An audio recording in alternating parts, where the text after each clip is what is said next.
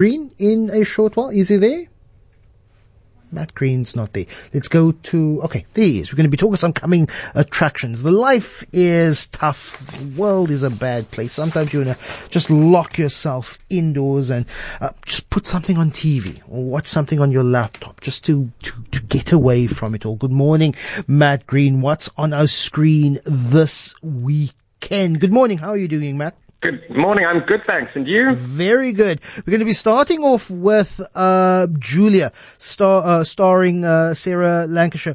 Uh, it's uh, a series inspired by the extraordinary life of Julia Child. We've had quite a lot of movie series, documentaries already on um, the what later became a TV cook, TV chef, Julia Childs. There was the, the movie with Meryl Streep called Julia and Julia. And also quite recently, there was, if I can remember, a documentary about the life of Julia Childs.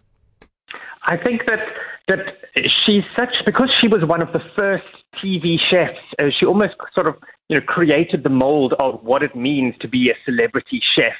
Um, on TV specifically, that there is just such a lot of um, intrigue around her. So I'm not surprised that, that she's all over the place. Uh, what makes this particular series so extraordinary?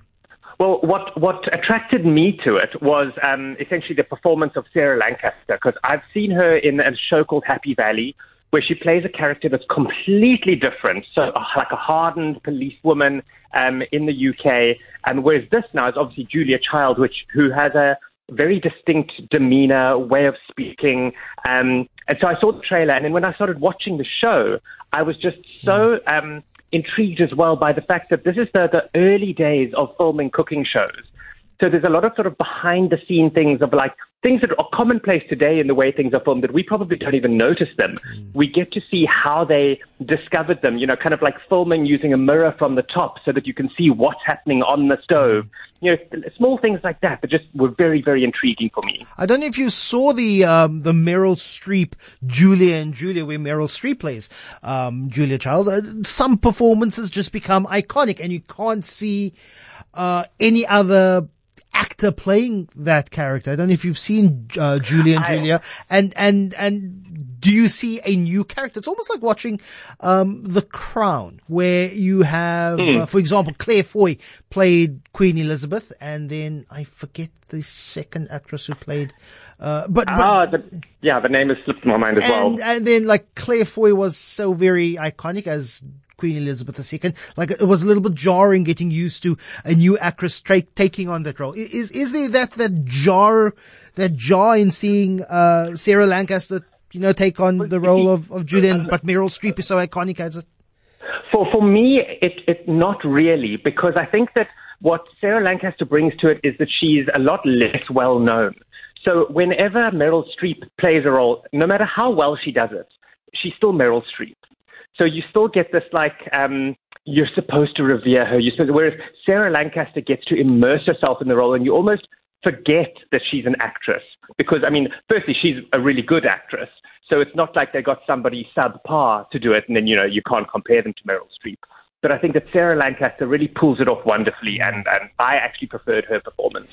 Uh, Roald Dahl books are in the news uh, this week with, yes. with Penguin Books uh, you know, changing some of the the writing to be uh, less offensive they say, in a modern world. Of course, Matilda being one of my favorite books as a child. I remember the 1996 Danny DeVito mm-hmm. uh, version, uh, adaptation of Matilda the movie, and now Matilda the musical available on screen or on Netflix. Hmm. I, I was skeptical going into this because I also love Roald Dahl. I love the 90s version. And, and also, like, stage play adaptations brought to the screen are often, you know, you can see that they're staged. They feel like they should have been on a stage instead of on film. But boy, was I surprised with Matilda. I found it delightful. I thought the cinematography was great. It didn't feel like it started on stage. The way the camera moves between the, the characters, the way it zooms over the school, and the spaces are used so well, and the choreography, um, it, it actually made me forget the 90s version completely. Uh, also, Emma Thompson as uh, Miss Trunchbull, a, a, a transformation of this iconic actress into I- probably the I most realized- villainous I- villains in all of literature. I only realized uh, maybe more than halfway through that it was Emma Thompson. Really? Then, yes, I like. I mean, I hadn't, I hadn't heard about it in the media, and I was watching. I was like, oh, this woman, you know, like, how did they like pitch this role to her to be so unattractive and so like mean? And then I was kind of like, oh, well, who is she? And then I looked up and I was like, oh, Emma Thompson. Like, I didn't even realize. and then finally, uh, Fleishman is in trouble. What's that about? So uh, I know that you've been saying that like TV is often an escapist, a way, you know, something to, something to get away from the troubles of the world. But I found that Fleishman is in trouble actually um, reminded me of my own troubles as a 40 something person living in this world. Essentially, what the show is about, it's, it's a character study of a divorced man in his 40s um, whose wife just suddenly uh, disappears. Not, not like in a um, um, sci fi or a magical way, but she just kind of like leaves and and with no explanation, no contact, and now he has to kind of come to terms with taking care of the kids, trying to figure out you know why she's left, um, why their relationship deteriorated, and it's so well written, and I mean the acting is really good as well, but I think it's the writing that really gets you, and it deals with like midlife crisis stage, which I guess really resonated with me because I'm I'm at the age of the characters and how they look at their lives and they're like, okay, so these are the dreams I had when I was young, and look at where I am now. How did I get here? Am mm. I happy where I am? And so, so it can make you self quite self-reflective, and not necessarily in a positive way, but I suppose the quality of the show is really good. Julia Matilda the musical Fleishman is in trouble. Where do we catch these particular shows and uh, movies? So Julia is on Showmax, Fleishman is in Trouble is on Disney Plus, and Tilda is on Netflix.